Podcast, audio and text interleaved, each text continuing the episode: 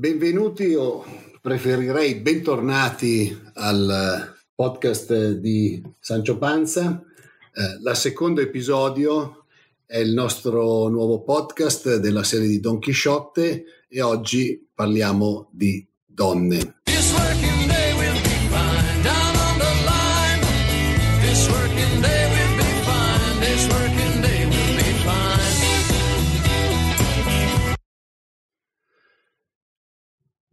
Benvenuti, eh, bentornati. Eh, oggi parliamo di donne e parliamo con Cristina Tumiatti che è sposata con un figlio in preadolescenza. Qua faccio un disclaimer, eh, la, la, sua descrizione me l'ha data lei perché di solito mi tirano le orecchie quando io parto presentando una donna dicendo che ha figli e quindi poi ne parleremo con lei. È un'imprenditrice di seconda generazione, lavora presso il gruppo di Sea Marconi, che è l'attività di famiglia, ed è responsabile dello sviluppo del business. Ha avuto molte esperienze in ambito associativo di Confindustria ed è presidente dal 2016 del Comitato per l'imprenditoria femminile della Camera di Commercio di Torino, con cui porta avanti i temi di imprenditorialità, occupazione femminile, STEM, Digital Transformation, Diversity, Inclusion. Ciao Cristina. Ciao e grazie per l'opportunità di essere qua con te oggi. Grazie a te. So che tu sei una passionaria del lavoro femminile. Mi sembra che negli ultimi, nell'ultimo anno con la pandemia sia quello che ha sofferto di più. E so che questa è una cosa che ti eh, colpisce molto e quindi Partiamo da lì. Sì, allora i dati di Banca d'Italia dicono appunto che Uh, sono stati persi oltre 120.000 posti di lavoro, in particolare nella nota di aggiornamento dei dati Istat uh, si parla che soltanto nel mese di dicembre su 101.000 posti di lavoro persi 90.000 sono posti di donne. È un dato che deriva secondo te dal tipologia di, impre- di lavoro che è femminile oppure è un dato che, per, che è dovuto anche alle questioni prettamente femminili? Uh, entrambe le cose. Uh, c'è da dire che purtroppo uh, nei tassi occupazionali le donne sono per tre quarti impegnate soprattutto nel lavoro autonomo, nel lavoro di cura e nel lavoro del commercio e, e legate al turismo. Uh, e quindi probabilmente questi andandoli a leggere a, a, livello più di dettaglio erano quasi sicuramente lavori autonomi e lavori a tempo determinato e quindi eh, ovviamente eh, con la pandemia in corso eh, c'è stato questo crollo. Uh, queste lavoratrici di solito appunto avendo questo tipo di contratti o queste tipologie di lavoro non sono state protette come invece sono stati protetti eh, i lavoratori a tempo indeterminato dalla cassa integrazione, quindi assolutamente sì. E poi come tutti ovviamente avranno ben visto nelle loro vite, eh, in pandemia le donne hanno dovuto prendersi eh, in carico la gestione dei figli e la gestione degli anziani eh, in modo molto più preponderante. Quindi da un certo punto di vista possiamo dire che continua il, l'impegno prettamente femminile per quanto riguarda la cura familiare di figli e anziani.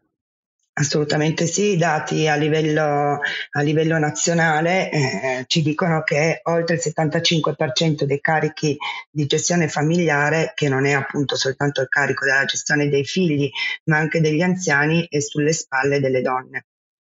Infatti a me la parola conciliazione non piace, è una parola che odio e secondo me bisognerebbe proprio fare un cambio di paradigma e iniziare a parlare di politiche di condivisione dei carichi familiari anche se anche carico è una parola che non mi piace perché dovrebbe essere un piacere per entrambe le, diciamo, le persone eh, e non soltanto un onere e un sacrificio. Per quanto riguarda eh, il vostro osservatorio e quello che succede, la, la parte di, cioè, l'aumento dello smart working o perlomeno del lavoro da remoto per la maggior parte delle aziende è qualcosa che ha aiutato a diminuire i problemi delle donne oppure l'ha aumentato, secondo te, visto che poi si trovano a casa con i figli in dad e lavorare se sei in una casa magari non tanto grande, con una connessione internet non tanto buona, i figli in DAD diventa anche difficile.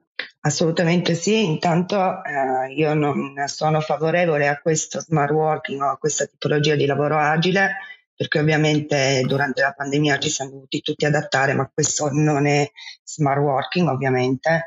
Uh, le donne assolutamente sì, o comunque uh, le persone che sono riuscite, uh, o meglio, sono dovute rimanere a casa, sono quelli che ovviamente hanno subito di più gli effetti appunto di questo doppio, triplo carico eh, di gestione familiare, tenendo conto che secondo me le attività di lavoro a casa in forma agile o smart working e eh, la DAD o peggio ancora eh, per i bambini più piccoli la totale mancanza di assistenza a casa eh, hanno creato delle situazioni veramente terribili. Io speravo sinceramente che questo governo facesse molta più attenzione a questo tipo di eh, effetti, soprattutto a danno delle donne, ma in effetti eh, purtroppo eh, la situazione direi che è quasi peggiorata perché eh, alle persone in smart working non è permesso il congedo al 50%, ad esempio, e non è permesso l'utilizzo, eh, il ricorso al bonus babysitter, perché per i dipendenti privati, eh, sebbene 100 euro alla settimana siano veramente diciamo non sufficienti per potersi permettere una babysitter Uh, ma almeno sono da- non sono stati dati, mentre sono stati dati a tutti quelli impegnati alla lotta contro la pandemia. Però questo ha creato veramente delle grandi disparità di trattamento. No? Eh, e poi appunto il, il, tema del congedo che non è stato concesso chi era in smart working. Questo vuol dire indirettamente che sono poi le aziende a prendersi carico di questi ulteriori oneri, oltre che le donne che stanno in Una cosa, eh, parlando sempre di lavoro remoto piuttosto di smart working, eh, ho l'impressione che eh, è qui per rimanere, cioè che molte aziende, da quello che leggiamo, molte aziende andranno avanti però contemporaneamente vedo che ci sarebbe chi lo vuole regolare fortemente in termini di orari, in termini di disponibilità, in termini di reperibilità, eccetera. Eh, la mia impressione è che questo penalizzerebbe ancora di più le donne, perché credo che una delle forze del lavoro remoto, anche se tu hai detto che non, non ti piace troppo, ma una delle forze del lavoro remoto è proprio quella di potersi gestire gli orari in un modo un po' più flessibile, naturalmente compatibilmente con quelle che sono le esigenze aziendali, perché è evidente che se c'è da fare delle riunioni bisogna che ci siano tutti, però io ho sempre considerato quel tipo di lavoro un lavoro che aiuta le donne a, eh, ad avere una maggiore libertà di orario e potersi organizzare meglio. Cosa pensi di questa corsa italiana come al solito regolare? Allora, penso che sia utile, eh, vorrei soltanto sottolineare una questione importante, cioè eh, lo smart working non è per tutti, ovviamente. Puoi fare smart working se sei un manager, se sei insomma in una figura eh, più impiegatizia, ma se sei un operativo, se sei una cassiera, eh, se sei insomma impegnato in prima linea, eh, il ricorso allo smart working per ovvi motivi non è, non è non è possibile. Uh, detto ciò, come dicevo prima, non è che non mi piaccia la modalità smart working, ma in pandemia con i figli a casa non è smart working, quindi di fatto non crea nessun tipo di flessibilità, anzi. Dall'altra parte sì, credo che ci sia la necessità di regolare. Uh, so che molte aziende, soprattutto le grandi, per una questione di costi, eh, anche legati appunto all'utilizzo di spazi, di spazi in affitto, eh, hanno deciso di, eh, diciamo di diminuire il numero di giorni, il numero di ore trascorse in azienda, dando la possibilità eh, appunto ai lavoratori di lavorare da casa. Questo sicuramente in una situazione normale eh, può essere eh, di beneficio per tutti, ma sì, con qualche regola, assolutamente. Tu hai lavorato moltissimo e lavori continuamente appunto per portare avanti quelle che sono le esigenze eh, del lavoro femminile. Secondo te i più grossi problemi che abbiamo in Italia, eh, abbiamo visto anche in questi giorni uscire altre statistiche che parlano del, della differenza retributiva fra gli uomini e le donne e, e tutti i dati che continuano a susseguirsi su questi temi.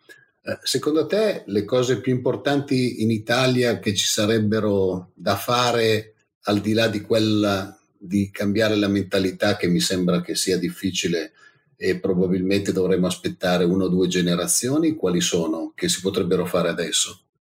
Ma intanto assolutamente, peraltro in linea con l'indicazione della comunità europea, creare un osservatorio, e peraltro il ministro Bonetti è assolutamente orientato in questa direzione eh, per tutto ciò che riguarda le pari opportunità e con particolare attenzione alla trasparenza sulla, eh, sulla uh, gender pay gap, quindi sulla differenza retributiva tra uomini e donne. Quindi già di partenza eh, eh, in media le donne eh, a parità di livello, a parità di lavoro guadagnano il 25% in meno degli uomini.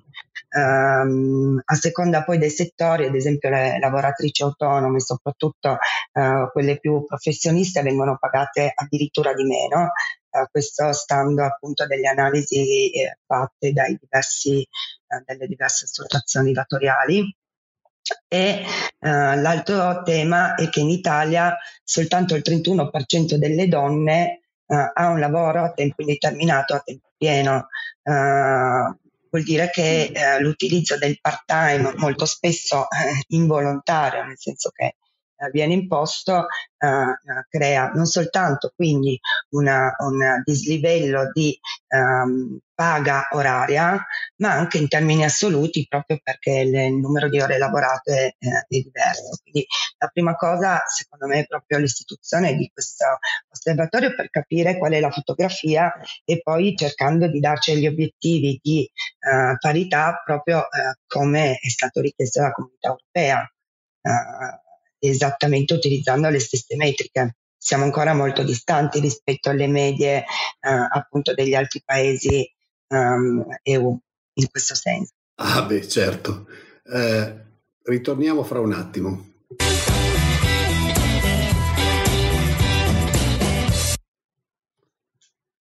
Siamo con eh, Cristina Tumiatti, stiamo parlando di donne al lavoro e Volevo sapere da te, visto che eh, appunto segui questi temi, cosa ne pensi delle quote rosa, che è una cosa in cui almeno fra le mie amiche ci sono posizioni divergenti. Intanto, se posso soltanto fare una premessa, eh, ho iniziato a seguire questi temi in realtà in tempi recenti perché eh, prima forse per il mio lavoro, per il tipo di educazione che ho avuto e per il percorso che ho fatto all'interno del gruppo giovani dove le donne sono tante uh, e, e, non ho mai osservato questo tipo di fenomeno. Uh, quando poi sono entrata diciamo in, uh, in associazione senior e anche in altri ambiti mi sono accorta che veramente c'è tantissimo da fare. questa è la motivazione per cui sono diventata così passionaria. Quindi sul tema delle quote genere sono favorevole, sono favorevole perché è un male necessario. Uh, purtroppo, nel senso che lì dove non c'è una legge che impone un certo tipo di rappresentanza, e lo vediamo in tantissimi ambiti, le donne sono sottorappresentate. Parliamo ad esempio nelle varie associazioni, uh, le, le, il numero delle donne rappresentanti all'interno dei, degli organi direttivi è assolutamente sottostimato sottostimato e visto che siamo il 50% della popolazione questa sottostima non può derivare semplicemente da, uh, dal fatto di non trovare donne competenti in determinati, su determinati temi.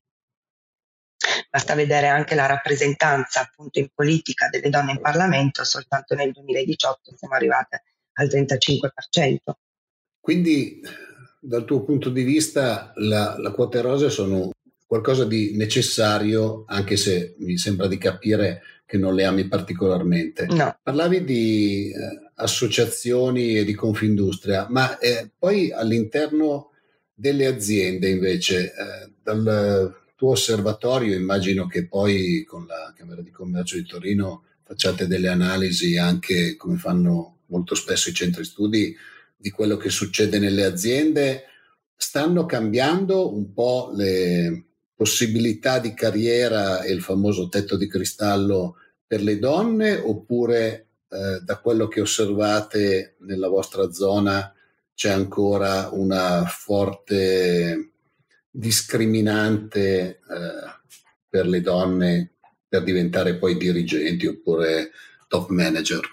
Assolutamente sì, c'è ancora una forte resistenza, eh, appunto eh, da un punto di vista di, di, di, stereotipi che ci portiamo dietro da una parte e dall'altra parte eh, non riusciamo proprio a far forza, ma anche perché secondo me personalmente mancano completamente eh, le, ehm, gli strumenti, gli strumenti in senso di aiuti anche istituzionali esterni, le, le, le, strutture. Bisogna fare dei grossissimi investimenti in questo senso, perché fin tanto che ad esempio non esistono gli asili nido, eh, le donne eh, dovranno prendersi carico eh, di tutta la gestione anche del, del, della appunto la gestione dei figli.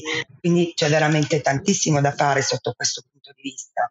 Uh, se non esistono le strutture a supporto appunto di una vera condivisione delle responsabilità genita- genitoriali e familiari, uh, le donne difficilmente potranno veramente ricoprire mh, numerose eh, ruoli di, eh, ruoli di, uh, di potere soprattutto, no? all'interno delle istituzioni, all'interno delle associazioni. All'interno... Le donne devono fare tre volte lo sforzo di un uomo per ottenere determinati risultati e c'è ancora molta sfiducia uh, sul fatto che possano riuscirci, sebbene le evidenze dimostrino il contrario. Ti stai occupando anche delle materie STEAM, cioè di tutto quello che sono le, le materie più nuove e più di innovazione. Mi sembra che lì di spazio per le donne io faccio anche il business angel, vedo molto spesso uh, start-up guidate da donne, mi sembra che lo spazio per le donne sia molto più ampio e ci sia un po' più di equilibrio fra i giovani o è una mia impressione? In realtà eh, gli ultimi dati ci dicono che eh, iscritti all'università alle materie STEAM, quindi ormai si utilizza anche mettere dentro l'arte, tutto ciò che ha a che fare con l'arte, ehm, e soltanto eh, pari al 20% di quote femminili, quindi le iscritte mediamente sono il 20%. Uh, eh, e questo è un peccato che dipende uh, da tantissimi fattori, no? quindi dall'orientamento, come e quando viene fatto su questo tipo di i percorsi appunto di nuovo da pregiudizi e stereotipi che uh, ci portiamo avanti già a livello familiare e a livello anche di, uh, di scuola e appunto su questo bisognerebbe non soltanto fare orientamento sui ragazzi, no, sulle opportunità, soprattutto il futuro di eh, intraprendere percorsi di formazione in questi ambiti, ma anche e soprattutto eh, a livello di eh, insegnanti e a livello di famiglie che poi eh, di fatto determinano un, un, orientamento netto nei confronti dei ragazzi.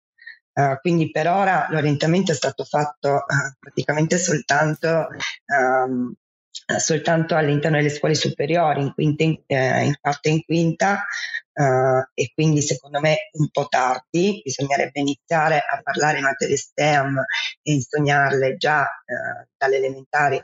Io mi auspico addirittura dal, dall'asilo e bisognerebbe iniziare a fare orientamento serio fin dalla scuola media.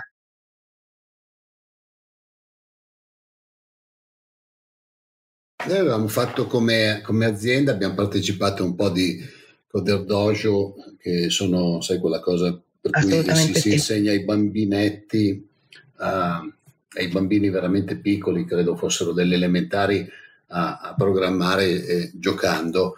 E ho visto che c'erano tante ragazzine o bambine che erano molto brave, in alcuni casi erano anche più brave dei maschietti, perché poi eh, da padre di due figlie ho notato che soprattutto nei primi anni di età le ragazze sono spesso un po' più sveglie eh, dei, dei, maschietti. Eh, secondo te l'utilizzo di cose di questo genere, cioè cominciare a, a insegnare ad esempio i fondamenti di programmazione fin dall'asilo o dalle scuole elementari potrebbe essere un tema per interessare le ragazze a eh, a una parità di opportunità dove non esiste una ragione per la quale debba essere un uomo a ricoprire certe posizioni. Assolutamente sì, peraltro hai parlato di Coder Dojo, io sono una grande fan e mio figlio appunto che ha 11 anni ha fatto qualche appuntamento in Coder Dojo e mi auguro che eh, chi ci ascolta possa trovare appunto il proprio Coder Dojo di città perché è assolutamente una cosa molto utile per non far diventare soprattutto i ragazzi eh, schiavi della tecnologia ma imparino a utilizzare la tecnologia a proprio servizio. Quindi, secondo me è fondamentale un cambio di approccio, uh, un cambio di approccio e completamente un cambio di paradigma, sono assolutamente d'accordo con te. Uh, io auspico e sto cercando appunto di portare avanti dei progetti in ambito STEM, non soltanto appunto con, i ragazzi e le ragazze le superiori, ma già a partire dalle elementari. Quindi, ad esempio, come Camera di Commercio siamo impegnati eh, in alcune scuole elementari e in, scuole, in alcune scuole medie proprio per l'avvicinamento a questo tipo di materie. Però in questo momento l'ostacolo più grande eh, sono proprio gli insegnanti perché eh, un conto è andare a fare degli interventi mirati come possono essere appunto dei piccoli percorsi di formazione. E un conto invece è insegnare agli insegnanti eh, a eh, insegnare in modo creativo utilizzando gli strumenti tecnologici che adesso abbiamo a disposizione. E invece questa cosa ancora eh, non, non viene fatta mi auguro di poter portare il primo progetto in questo senso, quindi il primo campus di creative learning STEAM per gli insegnanti proprio quest'estate. Quindi esiste come sempre un problema di formare gli insegnanti perché riescano poi a formare gli alunni. Assolutamente sì, cioè, è fondamentale questa cosa perché altrimenti i bambini, i ragazzi possono anche imparare. Allora, diciamo che secondo me Uh, la tecnologia deve diventare l'approccio, la tecnologia deve diventare un soft skills, mentre adesso è un approccio molto verticale. Secondo me dovrebbe diventare molto più trasversale perché anche italiano si può, si può insegnare meglio utilizzando la tecnologia. Beh, speriamo che una, un salto verso l'utilizzo un po' maggiore della tecnologia l'abbia indotto la costrizione all'utilizzarla per fare lezione, anche se da quanto mi dicono i miei amici che hanno figli piccoli, la situazione non è assolutamente ottimale. Invece, eh, per quanto riguarda la parte dell'equilibrio eh, in azienda eh, tra eh, le varie funzioni, eh, secondo te ci sono ancora dei, delle situazioni per cui in certe posizioni non ci può andare una donna. Ho sempre ancora questa, questa visione, anche quando parliamo con i colleghi, eccetera, che parole scontate, però tipo la segretaria, cioè non è previsto che uno abbia un segretario, perché cosa? Cioè, mi sembra che anche noi in azienda molto spesso usiamo, noi intendo come imprenditori, in azienda molto spesso usiamo un po' degli schemi che forse dovremmo rompere. Adesso non vorrei tornare alle, alle cose da Boldrini che mi sembrano un po' esagerate, però a volte anche il linguaggio eh, non ci aiuta. Tu come la vedi?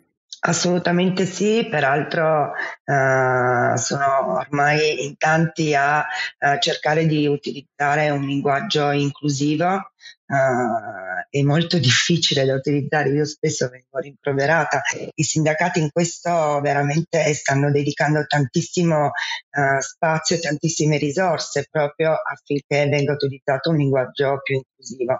Dicevi bene tu, cioè la segretaria è quella che ti batte ancora, che ti scrive le cose e magari se sei fortunato ti porta il caffè. Il segretario ha tutta un'altra valenza, no? il segretario del, del PD, cioè quindi eh, anche l'utilizzo delle parole hanno il loro significato, sono assolutamente d'accordo.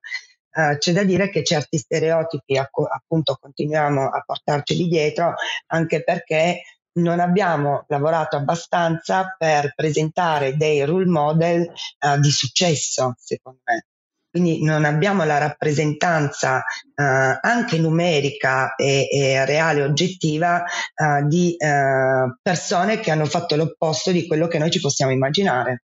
Sì, che poi se, se andiamo a vedere per esempio eh, l'astronauta che tendenzialmente era uno dei delle cose che da bambino, cioè tanti bambini sognavano, eh, l'astronauta più famoso italiano degli ultimi anni è, è una donna poi alla fine. E, esatto. Eh, quindi un po' stiamo uscendo. Eh, in questo devo dire che mi è piaciuto molto, ad esempio, anche eh, la, l'ultima cosa che è stata fatta da, da alcune associazioni eh, per quanto riguarda la rappresentanza all'interno dei convegni, perché ci sia una rappresentanza equilibrata e perché non ci siano continuamente i convegni eh, con tutti uomini sul palco.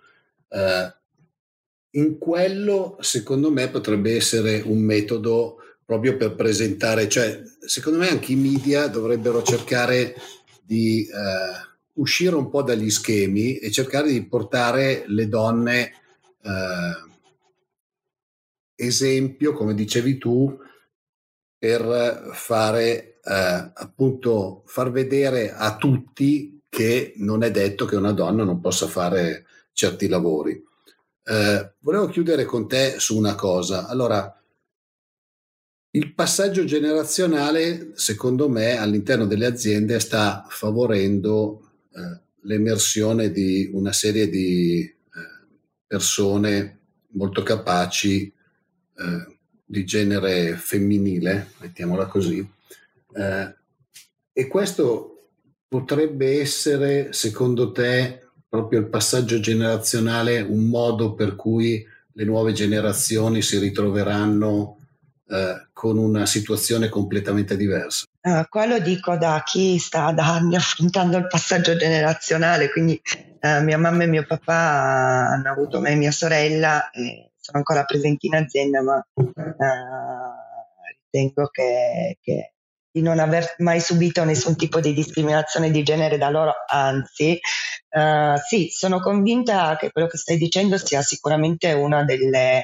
uh, delle azioni importanti a supporto appunto della, uh, a supporto della corretta inclusione nel mondo economico delle donne. Um, devo dire, devo però fare una riflessione Uh, le donne hanno bisogno di percorsi di empowerment molto molto forti. Uh, lo dico perché lo sento, lo dico perché mi confronto con tantissime donne imprenditrici uh, continuamente. subiamo ancora noi stesse degli nostri stereotipi di non essere in grado di fare le stesse cose che gli uomini riescono a fare. Abbiamo bisogno di prendere coraggio e maggiore consapevolezza delle nostre risorse eh, abbiamo bisogno di quello che dicevo prima importante secondo me, cioè di avere del, dei role model femminili eh, di chi ha trovato una strada anche di leadership Uh, di leadership che non sia uno scimmiottare un modello di leadership maschile. Uh, questa cosa è molto difficile da, da trovare, no? perché i nostri modelli di leadership uh, e anche di imprenditori sono soprattutto maschili e quindi riuscire a trovare un nostro mezzo, un nostro spazio, le nostre capacità è particolarmente difficile e, e su questa cosa ci dobbiamo lavorare veramente tanto.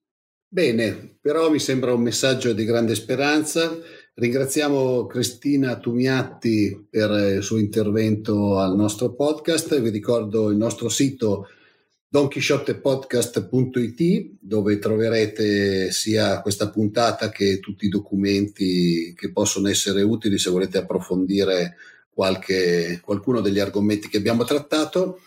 Le piattaforme su cui iscriversi gratuitamente per scaricare eh, in automatico il nostro podcast sono Google ed Apple Podcast, Spotify, Spreaker.